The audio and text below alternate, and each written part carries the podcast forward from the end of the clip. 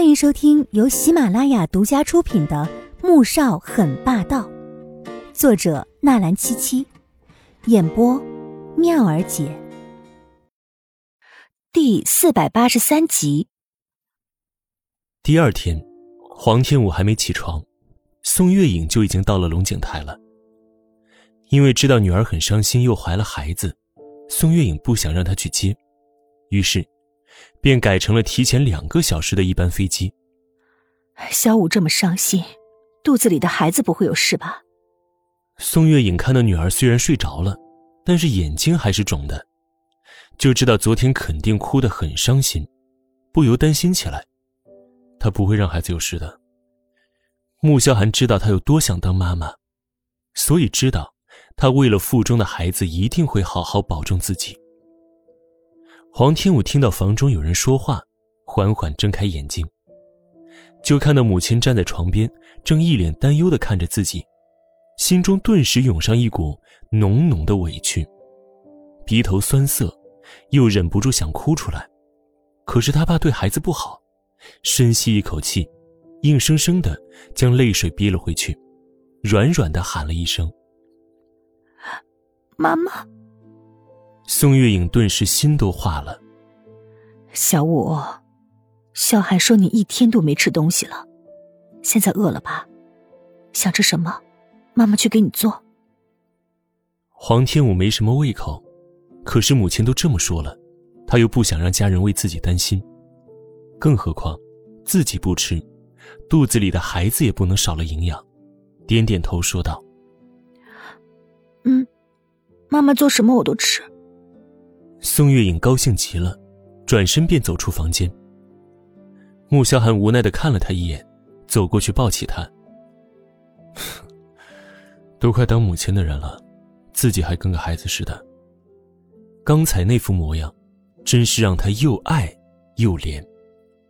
黄天武像小猫似的软软的趴在男人怀中，心中却总是梗着一根刺似的难受。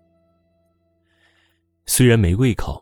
但他强行喝了一碗稀饭，一碗鸡汤，又吃了一个鸡腿宋月影因为对宇文山心怀感激，若不是当年他及时救下了被扔进江中的女儿，他又哪能再见到自己孩子呢？于是，决定和他们一起到宇文山的住处整理遗物。宇文山住在文物研究所的宿舍里面，因为有穆家的特殊照顾，他住的。是一栋独栋的红砖楼房。到了宿舍，有专人过来开门。这里我来过几次。老爷子平时多数时候住在国外，只是有个打扫卫生的阿姨，每隔两天过来打扫一次。走进屋子里面，穆萧寒站在客厅里面说道：“黄天武看着大厅，虽然从外面看这是一栋老房子，但里面的装修还是很好的，全木地板。”家具也都是高档的红木制作，屋中摆了许多花草，打理的很好。他知道，这一切都是穆萧寒安排的，心中充满感激。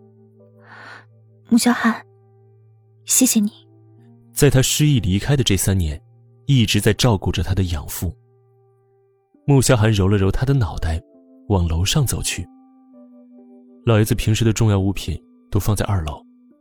进了二楼的主卧，黄天武打开衣柜，里面放着的都是一些穿着舒适又便于工作的服装。他一件一件取出来叠好，打算等到下葬的时候，将这些东西全都烧过去。穆萧寒则进了书房，开始整理宇文山生前留下的学术资料。宋月影则在楼下收拾宇文山生前所用的生活物品。就在这时，忽然有人开门进来了。你是谁啊？进来的是一名四十多岁的中年妇女，看到宋月影正在翻柜子，立即冲了过来，将她一把拉开。宋月影没有中年妇女力气大，顿时被推倒在地上。宋月影还是第一次见到如此野蛮的女人。你又是谁啊？谁让你进来的？她没有立即站起来。而是大声的看向中年妇女，质问道：“楼上的穆萧寒听到下面的动静，立即走了出来。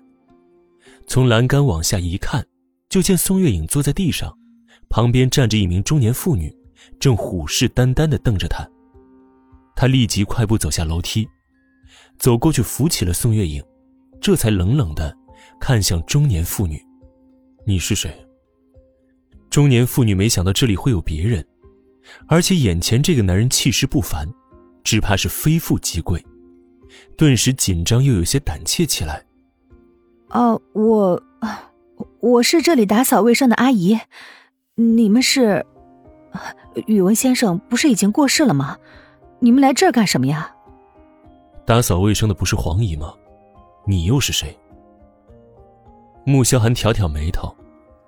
老爷子这里打扫卫生的阿姨是他让易灵安排的，他又亲自过了眼，而且每次都是黄姨前来打扫，怎么会忽然换了人呢？